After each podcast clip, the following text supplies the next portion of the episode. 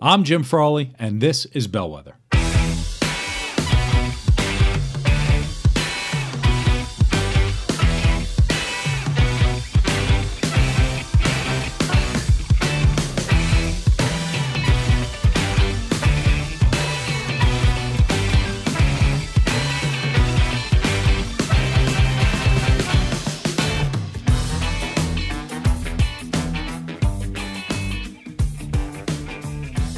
Welcome to Bellwether. Thank you for joining us this week. This week we have a guest, and I like to bring on guests. And I think if you look at all the guests that I have, they're always extremely valuable guests because I vet them out for you. I know that they have something valuable to give to you, and this week is certainly no different.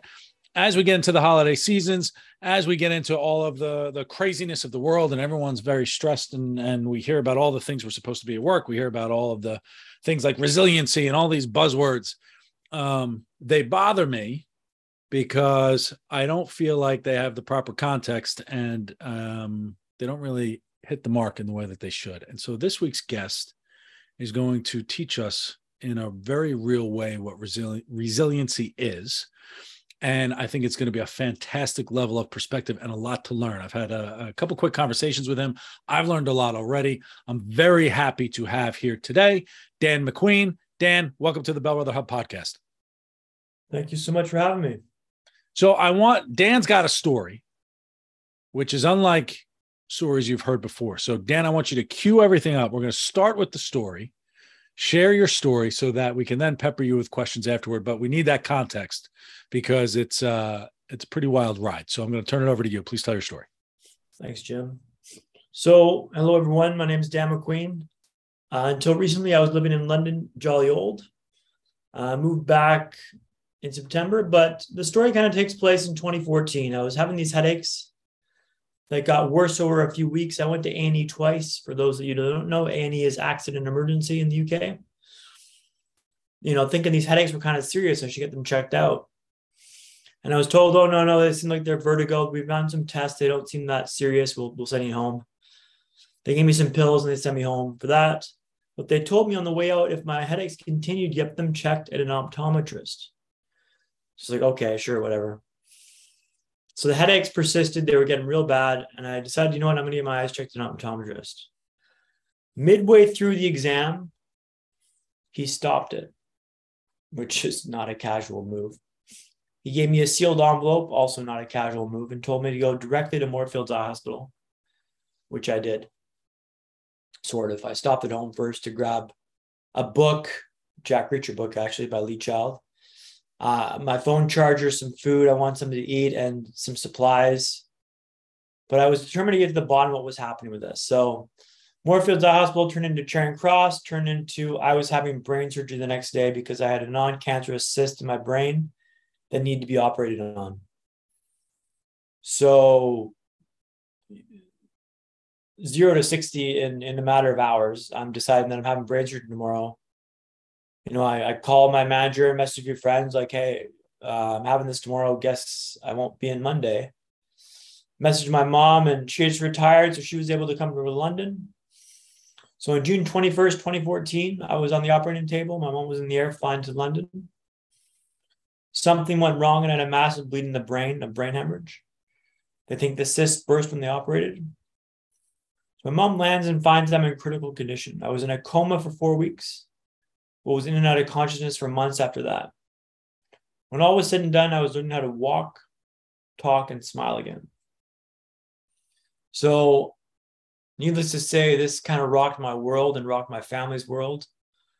Um, I remember waking up in the hospital with my brother, mom, and dad around me, and, and I go, I can't talk because I had a breathing tube removed and I couldn't talk. And I go, give me a pen and paper. I write down, I point at my brother, I go, you point down and I write down on the pen and paper, I go, get me out of here to my brother because I didn't think I had any insurance for this stuff. And I was thinking, you know, he'll bust me out here. Let's get out of here. So, needless to say, he didn't. And thank goodness he didn't because I was in the hospital for months after that. But that's how things all kicked off for me, Jim. Which is so I could take this in many different directions. Um, One is the perspective on obviously you didn't plan for this. And obviously this kind of jacked up whatever plans you had eight years ago. And that's one, right? We never know when something like this could potentially happen. But two is the recovery, right? I mean, uh, a bleeding in the brain, learning to walk, learning to talk, learning to smile again, and being able to then build a business, get back with your family, build a life, do all of these things after. I want to talk about both of those. Um, where do you want? I guess where do you want to start? Talk to me first about the recovery, because if you're sitting in the hospital for months, um, obviously this is a, a so you're in a coma for a month, in and out of consciousness for months. Recovery has to be intense. Talk to me a little bit about that. Yeah, for sure. So, you know, I was my leg had frozen at an angle in the ICU, the intensive care unit. So my left leg was essentially jacked up, and I couldn't use it. I couldn't. I couldn't walk. I was in a wheelchair, right? So getting in from the bed to the wheelchair took 30 minutes, then 25, then 20, then 15, then then 10, then seven, then six, then eight, then 10, then five. Everything was difficult. Everything was hard earned wins, and it took forever to get in that bloody wheelchair. But you keep chipping away at this. And then I was transferred to the Wolfson Rehab Center. I remember telling my dad when this happened, you know, I made a few thoughts in my head, like strategies to how I'm going to recover. And the first one was speed. And that was one that I identified early as like, this is crucial. I need to go fast if I'm going to go far. I told my dad, you know, you have to apply for these rehab centers. I go, hey, dad, make this happen. Thinking like, I don't know, he's going to like grease the wheels. I make something happen. Like, get me in this rehab center ASAP because I want to get after this rehab as quickly as I can. Now, I don't think he did, but I got into Wolfson Rehab Center, which is great. Uh, but when I first got to Wolfson Rehab Center, I couldn't walk right. I was know to walk again. So they were doing this experimental. I don't know if it's experimental, but they were doing this this rehab where they inject your your muscle with Botox, like the stuff you put in your lips and face for women. It kind of relaxes the muscle and it allowed to stretch it back to normal. So they use this needle It was probably about, well, it's probably about this big to be honest, but it felt like it was a sword going in the back of your leg. And then they would give you this um, I wear this splint every night. When splint was like a cast. And that was horrifically painful. And I never whinged about anything in the hospital, but the splint, I would be like, oh, this this fucking splint. Um, I hated the splint because it was so bloody painful. And I always say it's painful, and everyone goes, okay, sure, dad. And I'm like, no, no, you have no idea how painful this was. I'll, I'll share a story with you now, Jim. It kind of talks about how painful the splint was. So the first night I wore the splint all the way through the night, no issue, no stress. This will be easy. I thought this will be easy. I'm looking forward to this. It'll be great. I'm stretching in the day and the nighttime and then rehabbing during the day. The second night after 20 minutes, it was painful. After 30, it was dreadful. After 40, it was unbearable. We took the splint off. But we decided to do one hour a night with the splint because I wanted to walk. I wanted to get back to walking, and how I get back to walking was stretching the leg. So the third night, they wrapped the splint up. They gave me the clicker. We set the timer on the phone for one hour. Now the, the word of the Wolfson's an L shape. So small on this side, long on this side, okay? And after 10 minutes, it's painful. After 20, it's dreadful. After 30, it's unbearable. And I'm thinking, we're doing this for an hour. This is insanity. What was I thinking? An hour? This is ridiculous. I start passing the clicker back and forth to distract myself from the pain. Now I have double vision, which means I can't see anything. I'm feeling this and I miss one of my tosses and it crashes on the floor. Shit. I look over the edge of the bed. I see the clicker on the floor. The solution to my problem's on the floor. The only problem is I'm splinted up. I can't move. And the floor is about three and a half feet on the ground. Help, help, I yell. Wolfson Rehab Center is this, an L shape. They're on the far side of the ward. They can't hear me. No one's coming. We're 30 minutes on the board, which means they're going to come back and maybe, well, maybe 30, but maybe 40, maybe 50. They might have gone to Tahiti for all I know, Jim. They might have gone forever. I don't know where they're gone. The solution to my problem is right there. The only problem is it's three and a half feet on the ground on the linoleum. If I drop down under the bed, I, I, I did some quick math in my mind. Not my strong suit, I'll be honest with you, Jim. And I decided that it's about a 50 50 chance of me breaking my arm. A 50 50 shot. So, but if I break my arm, at least I can click the clicker get the splint off, and then they can fix my arm. But if I don't go for the clicker, I'm stuck here waiting for them to come back and hoping. Kind of like a metaphor for this whole thing. You can't wait for someone to come save you. So I decided to risk it and grab the clicker. I crashed down in a heap. I flip the coin and the arm holds. I hammer the clicker, expecting them to come burst into the room to come to my rescue. Nay, they kind of strolled in five minutes later. What are you doing on the floor, Dan? Well, let's not worry about that right now. Let's get the leg off, bleed the splint off my leg, and get me sorted out there. But I learned some lessons from this. Uh, the first being don't pass the clicker back and forth with double vision. That's a bad idea. It's a good lesson. That's a great lesson. Uh, I really recommend that. The second being do the splint up at the hip, not at the ankle, so I could undo it should this happen again. Luckily, it never did. But like things like that, like you're always kind of learning and iterating on this, just as in life. Like you, you realize, like I failed at this process. Let's do it better next time. Better than yesterday is one thing that I always try to uh, exhume or like to try and portray and like demonstrate. And this was a prime example of let's, you know, let's not make the same mistake twice, or at least not three times maybe twice sometimes. But that's to show you how painful the splint was. I was willing to risk breaking my arm, flipping a coin for the arm, 50 50 shot at breaking my arm to get the splint off my leg because it was so painful. But it was, it was very much a grueling rehab process. Like I moved from the splint to walking on the Zimmer frame, which is a four post thing that you kind of lurch forward on. And every step you take, Jim, it, it reminds you you're alive. I'll tell you that much. I had a well, grimace on my face. There's a great photo I've got. I can pass it to your team afterwards.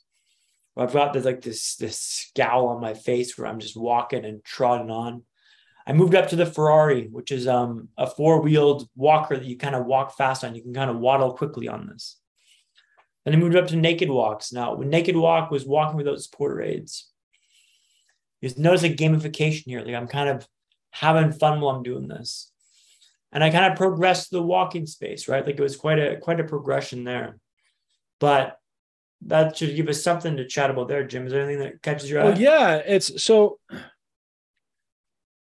one, people forget about how long an hour is. Right? An hour takes yeah. forever when you're in excruciating pain. And you know, I get annoyed when I have to sit and watch the kid for 10 minutes and they're yelling.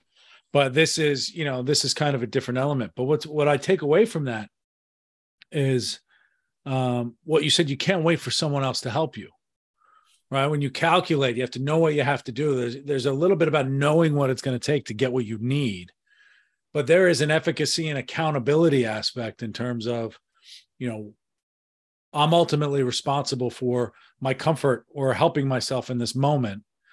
I'm ultimately responsible for this and this is my current situation and and now it's up to me to do this.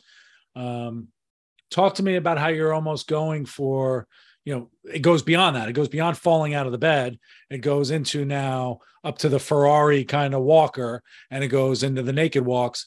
Ultimately this is you and you had to gamify and come with it in your mind. Talk to me about your mind process a little bit yeah so it's not your fault but it's your responsibility it's not your fault but it's your responsibility so it's like well maybe the drop from the clicker was probably my fault to be honest but either way, it's my responsibility to fix the solution. Like I got to kind of resolve this. And the mindset was so key because your mindset's everything, right? Like I'll share another story with you, Jim, that I think you're kind of you're you're teaming me up for here is something I call constructive optimism. And this is learning to walk and Tooting Broadway. This kind of goes to showcase the mindset that I've adapted to this process. So learning to walk and Tooting Broadway from the naked walks to the Zimmer frame to the Ferrari to the naked walk to walk and Tooting Broadway. Now, Tooting Broadway, for those of you that don't know, is, is in South London. What they call up and coming, which means it's on the verge of like sketchiness, but kind of like sexy enough that like developers can call it up and coming, which means like in, in like 10 years' time it'll be popping. But it's been up and coming for 10 years, so you never know. But needless to say, it's a bit of a difficult place to learn to walk again. I'm walking with a cane, I'm walking with an eye patch. I'm a unit out there. Well, I'm Bambi on ice, to be honest. I turn the corner onto Tooting Broadway for the first time and get bumped into by someone pretty hard, stagger back, and okay, cut off by someone else or someone bleeding on the sidewalk beside me. I'm like, this is a wild place to learn how to walk. People kept bumping into me, crashing past me. This is the worst place to learn to walk in the world. Can't you see I'm trying to learn here? Can't you see I'm trying to walk here? Like, give me a freaking slack, man. I was so frustrated and dejected by this because I'm trying real hard here and you guys aren't giving me any slack. But I was like, and I was like, this was days that I was dejected, like, oh, I gotta walk again to Broadway. This place sucks. This is the worst place to learn how to walk in the world. And then one day my perspective shifted. This isn't the worst place to learn how to walk in the world. This is the best place because if I can walk here, I can walk anywhere. Bump into me, crash past me, bring it on. I look forward to my walks. I look forward to that contact because that's teaching me in the best place to learn how to walk in the world. Now, Tooting Broadway didn't change, right? It's still Tooting Broadway, but it went from the worst to the best in my head, and my mood reflected that. I began looking forward to my walks, bump into me, crash past me, bring it on. This is what I wanted. That's like an example of like how my mindset adapted to this process. Like if I'm if I think about it differently, the outcome will be different. And I knew that like I think how I came up with this mindset shift was uh, how am I going to think through this problem? I'm frustrated by walking into Broadway. How can I make it less crap in my mind? This is the worst place to learn to walk in the world. I'm like, well, why is it the worst? Because it's the most difficult. People bump into you, crash past you. Like, well, couldn't that also be the best? Because that way you're stress testing this in the best place to learn to walk in the world. Was like, well, maybe it is. And then I started bringing out that mindset. And when I did that, my whole world changed. Like I, I began looking forward to those walks. And, and when you look forward to what you're doing, it makes all the bloody difference. And I think that's through this whole process, I began shifting my perspective on like, well, is this the worst or is it the best? And like, don't get me wrong, I'm not in any delusions that this is like a good experience, but it's the experience you're in right now. And like I said, it's not your fault, but it's your responsibility. So like I have the responsibility to learn to walk again. And I can choose it for it to be the worst, or I can choose for it to be the best. But I choose that. And I want to choose it as the best because then I can adapt this and take it on board. Hope that answers your question, Jim.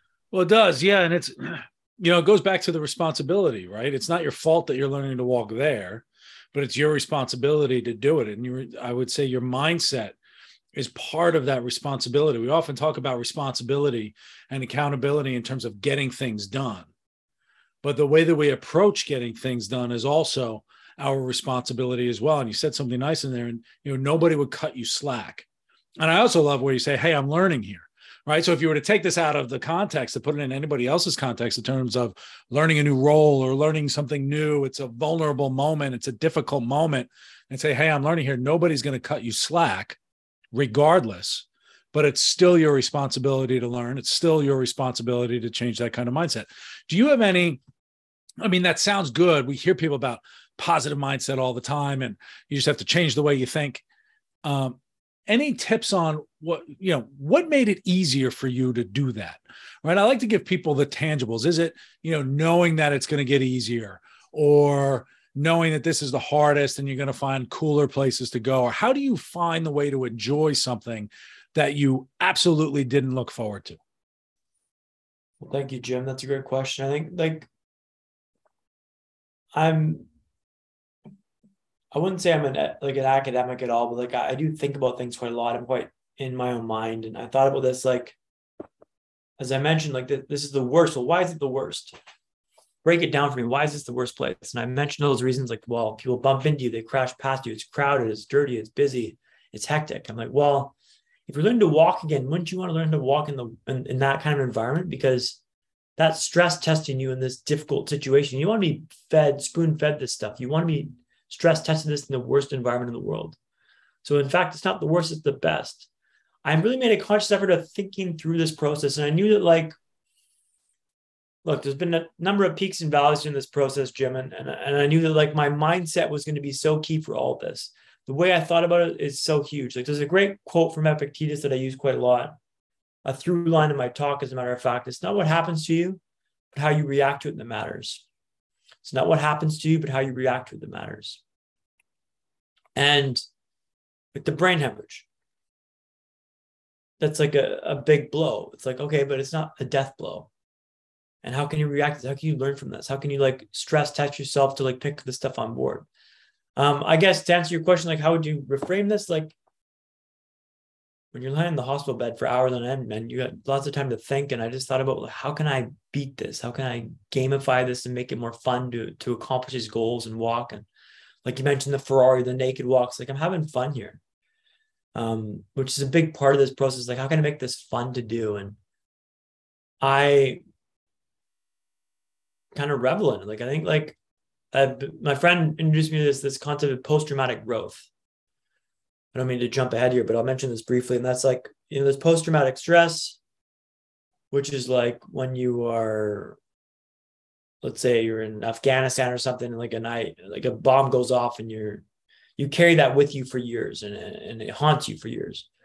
Post traumatic growth is kind of when something bad happens, but you kind of raise up to the challenge and beyond that. So, like now, every time something bad happens, I raise up to it. So, for instance, this past summer, I got let go from my job at Hootsuite which I was at for nine years. I got nothing but love for Hootsuite, don't get me wrong. But losing your job is never a good vibe, right? Now, the stages, the stages of grieving are like five stages. I've managed to kind of condense this down to like feeling shitty, acceptance. Went for a boozy lunch. That afternoon, I went to the Apple store. I got a new computer because the next day I was hammering the speaking gig what a great opportunity this is for me to get my speaking career going, to speak to organizations and, and companies about my perspective and mindset, how you can use this to be better than yesterday. I gave myself a lunch to feel bad and down. And then I was like, you know what? We're getting after this tomorrow. We're getting after this today. Like I went to the Apple store that day.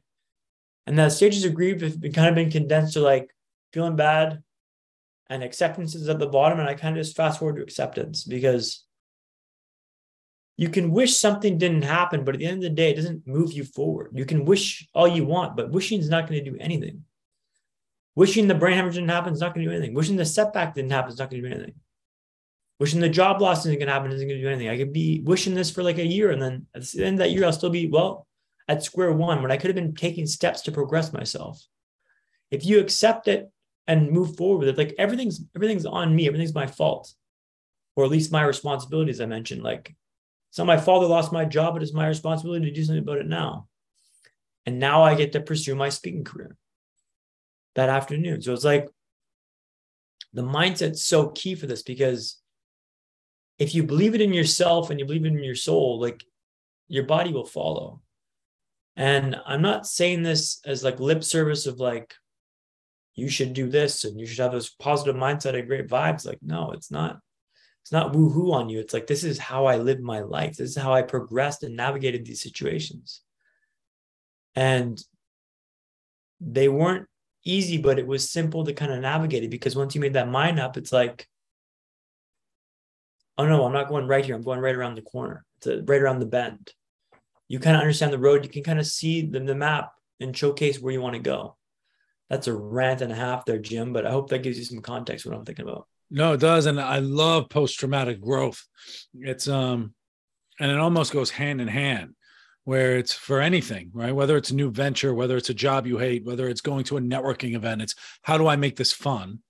How can I actually enjoy myself today? Because we've got the judger mindset going into these things of misery and difficulty, and but logically, it's you know you are an individual. Now, that was before. Now you are an individual had a brain hemorrhage, so it doesn't change anything um, but I almost feel like, you know, post traumatic growth is almost like pain tolerance. The more you meet it, the more you're able to handle. And the more you do it, the more you're able to, it's part of growing and learning after it. Would you agree with something like that?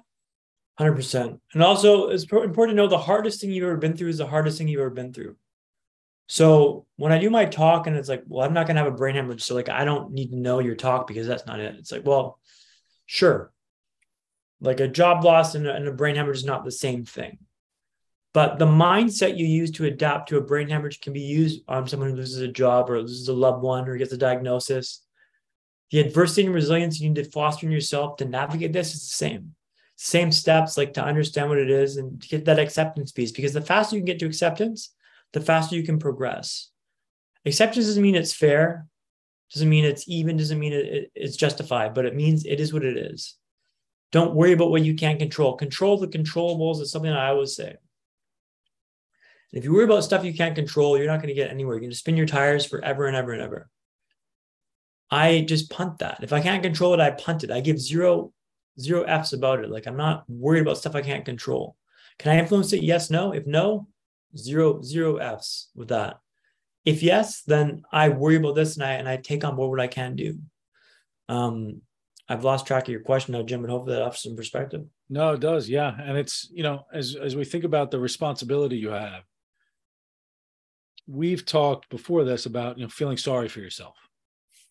Right. And I feel like that's a step in between of situation happens. And then you've got the acceptance in between. There's the feeling sorry. Do you eliminate that?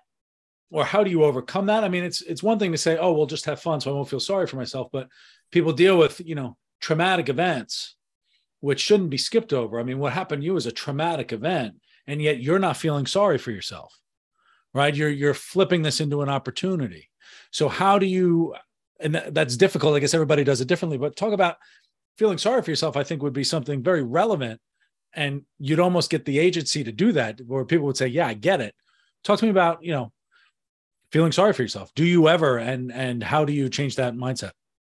Well, I'll give you like the example of the lowest I've ever been in my life, Jim, which is so the setback happened. I got back to walk and got back to work um, for two months. And then I had a second setback that happened. I was found unconscious in my flat by my mom. The shunt that's in my brain had blocked, leading to hydrocephalus or water on the brain. It resulted in an ambulance ride, another bad haircut, and a new medic alert bracelet. So I had traumatic brain surgery because the shunt blocked. And I woke up in the hospital for the second time, hearing the beeping of the, the, the heart rate monitors, not the respirator this time, but the heart rate monitors. Is what, what happened? What happened? Like, well, Dan, you had a second setback. You need emergency brain surgery. I'm like, what do you mean? He's like, well, you're back in the hospital. This happened two days ago. You're working on getting back to normal. I'm like, so this happened again? yeah, it's very rare. It happens less than 10% of cases. I'm like, okay. And man, was I low. Like all my progress, I just got back to work. And you're telling me that's ripped away from you like like overnight? I was, oh, talk about a pity party, man. I was woe with me for a couple days. A couple days of days of strong, like, well, this isn't fair. This isn't fair at all. Like, it's not fair. You're right. And where's that thinking going to get you? Like I could be woes me poopy pants the whole time, or I could just, you know what? I know how to build back better. I know how to do this. I've done this once before. This time I can walk, so I'm not at the same position I was before. I can get back to work and progressively build back towards what I'm doing. I already been through rehab, so I wasn't entitled to go through rehab again, which is a big knock. I do this all on my own at home through like phone conferences or like in-person meets at my home at flat. Like that was tremendously low. And I gave myself a few days to feel bad and low, but I knew that at the end of the day, like I said, it's not my fault, but it's my responsibility. No one, no one's coming to save you. Like if you want to get out of this hole, you're gonna have to chop wood, carry water, is what I say. Which means like get to work, like progressively get to work, chop wood, carry water. Put the work in and get your perspective right to like build back up. Like it's not, and that was like that was pretty low, Jim. I'm not gonna lie to you. That was like everyone's against me. Why is this? Why is this happening to me? This isn't fair. And know, that's wrong. It's not fair. But at the end of the day, it's not gonna get you anywhere. I can say it's not fair to the cows come home. Right. Bless you. It doesn't change anything. How about this? Anything. Talk to me about. I didn't know you before this, obviously. Um, how has this entire experience changed? I mean, we know it changed you. Okay. Yes, obviously. But how does it change your belief system? Has it solidified one in, in your mind? Do you feel like you have a new perspective on responsibility? I'm sure you do. But, you know, would you say that you're capable almost of more now than you were before based on mindset? Talk to me a little bit about your belief system and, and what's changed over the last eight years now? Thanks, Jim. That's a good question. I think before this happened, I was a real happy-go-lucky guy. I still am, but everything came easy to me, or at least I made it seem like it did. I kind of figured out a way to work things like with with life, with work, with girls, like everything just kind of came easy to me. And then this brain hemorrhage happens and everything's stripped away and nothing's easy. You know, getting into a wheelchair takes 30 minutes, then 25, then 20, then 15. Like it's like every ounce of me is going into this. And I like I really made an effort not to show that I was trying before this happened. And after it happened, I want to show that I'm trying because I am trying. I'm trying my damnedest to make this happen. My perspectives changed dramatically, Jim. It's like everything on me now. I've, I've read this book, um, Extreme Ownership by Jocko Willink. I'm not sure if you've read that one. Essentially, it goes everything on me. Everything's my responsibility. Everything's my fault. Everything's in my power to control and improve. And I'm kind of a self help junkie. I, I love improving myself and, and finding little hacks to make things better and easier. So I've got a great morning routine. So I'll, I'll wake up early, go for exercise, workout, go for a meditation, go for a cold shower. Like I have these habits that I put in place to kind of make myself be better than yesterday. So my perspective changed tremendously, Jim. And it's been because of this experience, because I've had to navigate this. I've had to navigate this. If I didn't, I would wouldn't be here. I believe that I'm I am where I am today because of the habits I put in place. And I am where I am today because of the mindset I put in place to allow me to get those habits. Talk to me about your hacks. Um, you talked a little bit about constructive optimism, I think is probably a hack. You've got your morning routine and the habits, which is setting yourself up for success. Do you have any favorite hacks that you could share with people that you'd want to, you know, is one of those your best or or what would you want to what would you want to share on that? Well, I got one that I'll share with you, Jim, and one that I mentioned earlier, I think uh, was called ice icebreakers. Icebreakers. So when you're walking with double vision and you're like fatigue is a big thing with me. And I, I'm seeing two, like I see two of you right now, right? So my brain's processing two. And the the mind, the wheels are spinning. It's a lot of bandwidth and energy to like do this. Any chance I can save bandwidth, I do that because it allows me to be better for longer. I say that like I'm walking around at 75% battery. When I wake up, every minute I wake up is like 74, 73, 72. When I get below 50, I'm a less pleasant. Below 30, I'm a bit of a prick. I need to meditate to recharge and refresh that. But icebreaker is one thing that I use to like walking in a busy city. So you're from New York. I used to live in London. So the circuses in London are just that a bloody circus. Piccadilly Circus, Oxford Circus, chaos. It's madness. I found this hack called an icebreaker. So what you want to do is find a fellow pedestrian, walk in your direction, and walk behind them in their slipstream, in their wake, in their in their icebreak wake, if you would. Let them face the oncoming traffic, and you walk behind them, and that saves bandwidth because you're not dealing with the frontal abrasive walking through. You're getting the wake of their walking, like an icebreaker would. So like you just follow behind the icebreaker and this seems like a stupid hack and it is stupid but like it it saves little bits of bandwidth and allows me to be better for longer because if i don't do this if i'm the guy breaking the ice it just drains your battery more. And that battery is so important to me now that i want to protect it at all costs. And it's a fun way of me to identify these when i'm walking through the circuses in london. Like a, a um a stroller or a pram a great icebreaker because it takes a lot of space. Like a couple walking, great icebreaker, takes a lot of space. You walk behind them and let them take the frontal impact. I've also got another one, Jim, that I'll share with you is um, timer on the phone. So, or alarm on the phone, let's say. If you remember something you want to do, you set your alarm on your phone. For let's say, I don't know, it's 10 30 my time in Vancouver. So I set it for like three o'clock and write a note on my phone saying, email Jim speaking assets alarm 3.30 and then I, when the alarm goes off at 3.30 i check my phone to know that oh i got to email jim the speaking assets. And i would have forgotten that otherwise. Or timer on my phone. If i'm you know scrolling instagram or or uh, youtube at nighttime before bed i'll set my timer for 10 minutes or 15 minutes. When the timer goes off time to go to bed. Like i use the phone to help me be better and to remind me to keep on track. So it's a way that I've kind of hacked my life because I need those hacks now because things aren't as easy as they used to be for me. A lot of work to keep this on the on the tracks, right? And if I don't do those things, things slip, and I don't want to be slip. I'm trying to trying to keep myself looking a certain way, presenting a certain way, being a certain way. Yeah. And it sounds, I mean, if you were to take that metaphorically, it's almost your icebreaker could be your social network, your um, use of technology in a way to keep you focused rather than distract your focus. Um, and it's just being intentional with all of the actions because right, we everyone's got a drained battery. Um, and it's important to keep that focus and and and keep it at its max. What's um so you said before speaking assets, talk to me a little bit about what's next for you how and anything anyone can do to support you. I know you're you're big on the speaking circuit now. Talk to me a little bit about that. Yeah, thanks, Jim. Uh, I'm going into speaking full bore here. Like I'm I'm trying to make a difference and share my perspective and change your team's perspective. Like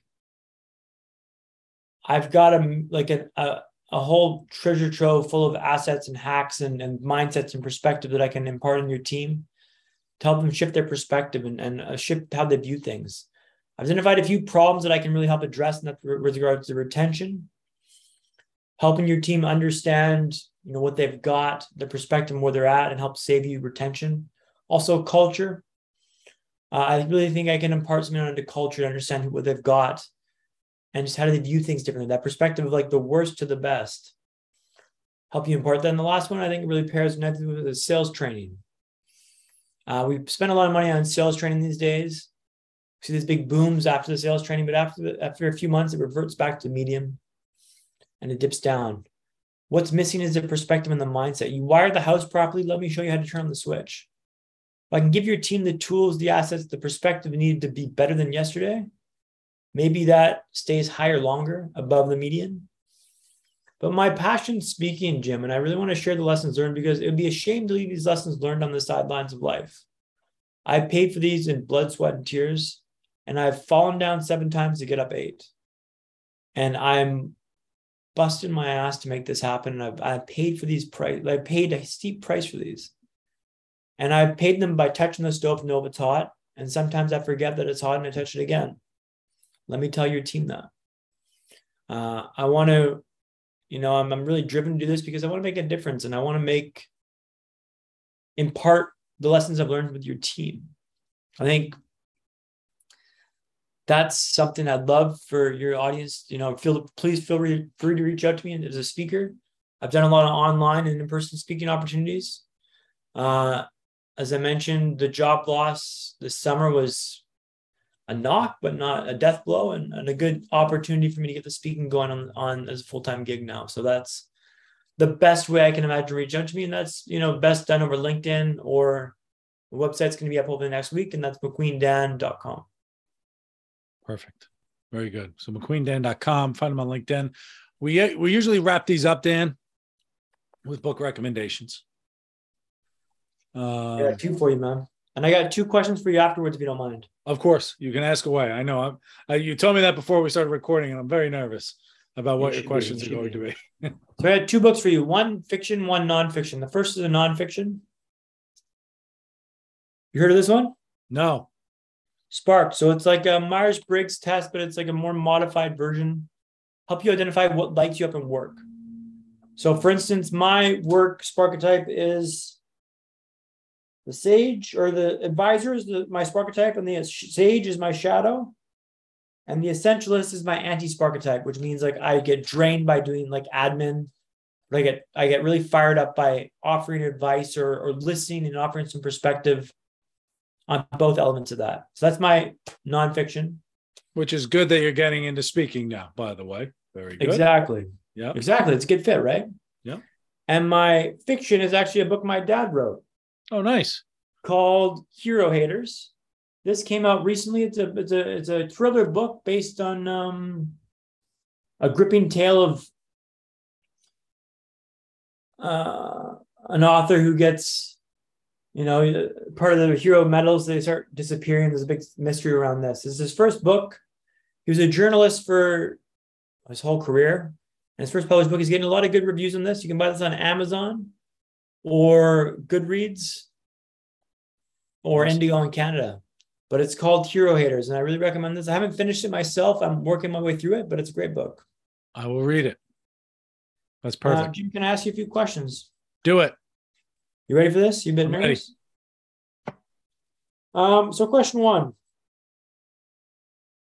If you could go back in time,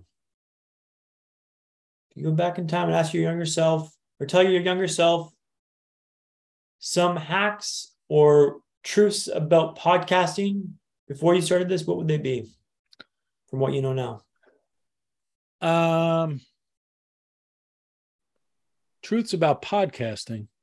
Like one, lessons you learned about podcasting. with what I've learned about one, number one is just get started because nobody's going to listen to it at the beginning. So you can always make your practice ones. And if you don't like it, you can delete it. But as long as you take the effort to put it in and you get the practice down, eventually you'll put it out. That's one. Two, when you do put it out and people do listen to it, nobody's going to give you the negative feedback you thought you were going to get. Right. And people are incredibly supportive, and that's great. Um, and so I guess if I were to wrap that up, is do it, take that risk, and don't worry what other people are doing because it's not a race. Build your own. That would be my That's a good advice. question. See, pretty easy question. Pretty easy question. Second one. Yeah.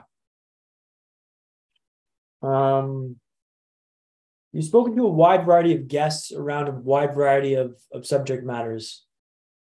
What are some lessons you've learned yourself from these interviews that you like hold dear to your heart and you kind of take on board with your in your everyday life? Um, everyone on the planet has something interesting to share.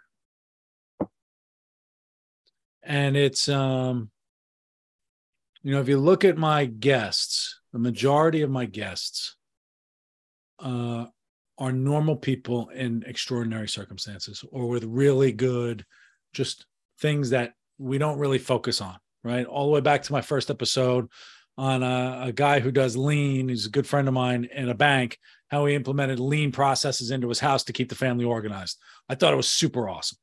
Um, friends who are public speaking coaches giving their advice, people like you who have had incredible things happen to them and how they're resilient in a real resiliency way and have come back and could share their wisdom.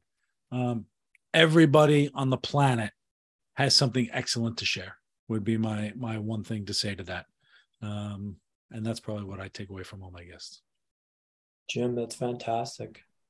i hope i answered them okay No, those are very good questions. Thank you. Very good answers. Thank you. I think they're really good to know because you've had the experience of speaking with so many people. I was really curious to see what landed with you and what was a big takeaway. That's good to know. Everyone's got something interesting to say. I like that a lot. They do, yeah. It's you know they just don't know to say it, um, or they don't necessarily have the opportunity. But Dan, you had the opportunity today, and I appreciate it. This is um, this is you know, it's an incredible story, and it's an amazing lesson. And as things go so quickly, if anything, it'll make someone hear this, reevaluate what's important, reevaluate their own particular situation, get some good perspective on you know the difficulties that that we could be facing and everything else If I may, Jim, Yeah. life happens for you, not to you. Hmm And I believe that with all my heart. Like, I get up every day and I'm like, I get to do this. And, you know, stuff can happen to you that kind of sets you back. And it's like, you know what? You get to do this. You get to navigate through this difficult time. And now I feel not invincible because that's the wrong word, but like, what are you going to come at me with, man? Like, what, what, is the world going to throw me that's going to be so shocking and, and perplexing for me not to navigate? It's like, well, like losing my job this summer. Like, well, that was a that was a blow for sure. That's a hard blow, but like compared to what I've been through, that's like a very minor blip on my radar. And like when you start addressing this difficult stuff, you start uh, being able to realize that you can navigate this in a better way. One hack, one more hack I want to share with your team here, Jim, is cold showering. Yes. Sounds off-putting, sounds gross. I know. I was a bit of an apprehensive guy myself back in the day. Now I shower and I had cold every day for two to three minutes. And I hyperventilate and I force myself to go into a stressful state. And I get out of that shower and you're still warm from the shower, but you get a little, little sleeve of cold on you. And you just feel invigorated and, and take on the day. But you're making yourself go into that hardship every day on purpose. That when you face it in real life, you can navigate this in a much more pragmatic and thoughtful way.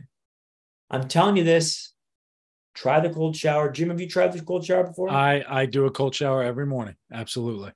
You start. And I started it during the pandemic. I start warm, and then at the end, I turn it to cold. Yeah. It's it's such a simple thing, but it's, it's like the mindset of this, right? Like you're you're you're making yourself go into the struggle, and not like when you turn it cold, you're always like, oh, it's got a second here warm, get a second here warm, and then it comes at you, and you start breathing heavily. But enduring that every day makes you makes the day easier because you've already faced that struggle in the day, right? Anyways, that's the last little bit I've got to share with your team. I've got tons of hacks, tons of stories, tons of perspective. One last thing I want to mention, Jim, is that I'm trying to get a TED talk going. I've got a TED talk identified with um, a couple stories. One of the stories I mentioned, well, two of the stories I mentioned on this po- podcast today was uh, the clicker and the splint, and I've got one more about skiing, which I didn't share with you today. But that's what I'd like to do for the TED talk. That's kind of my next goal is aiming for that and just just excited for the opportunity ahead of me. It's awesome. And I like what you said before, you get to do it. I get to good. do it. And I get to chase this down. It's like I get to chase it down, which is pretty cool. That's awesome. Well, Dan, thank you on behalf of everybody else. Thank you so much. Um, we'll get you that TED talk. Someone who's listening, let's go. Let's get him a TED talk. Um, because more people need to hear your story and and it's a helpful story. So um, thank you as always. And thank you everybody for listening. Um, I always appreciate it. Thank you, Dan. And if you're looking for a speaker, if you're looking for a workshop, Dan's your man. He's got you covered. Uh, again, macqueendan.com and check him out on LinkedIn as well. I'll put all the links on Bellwether Hub. Thank you, everybody. I appreciate it. And I'll talk to you soon.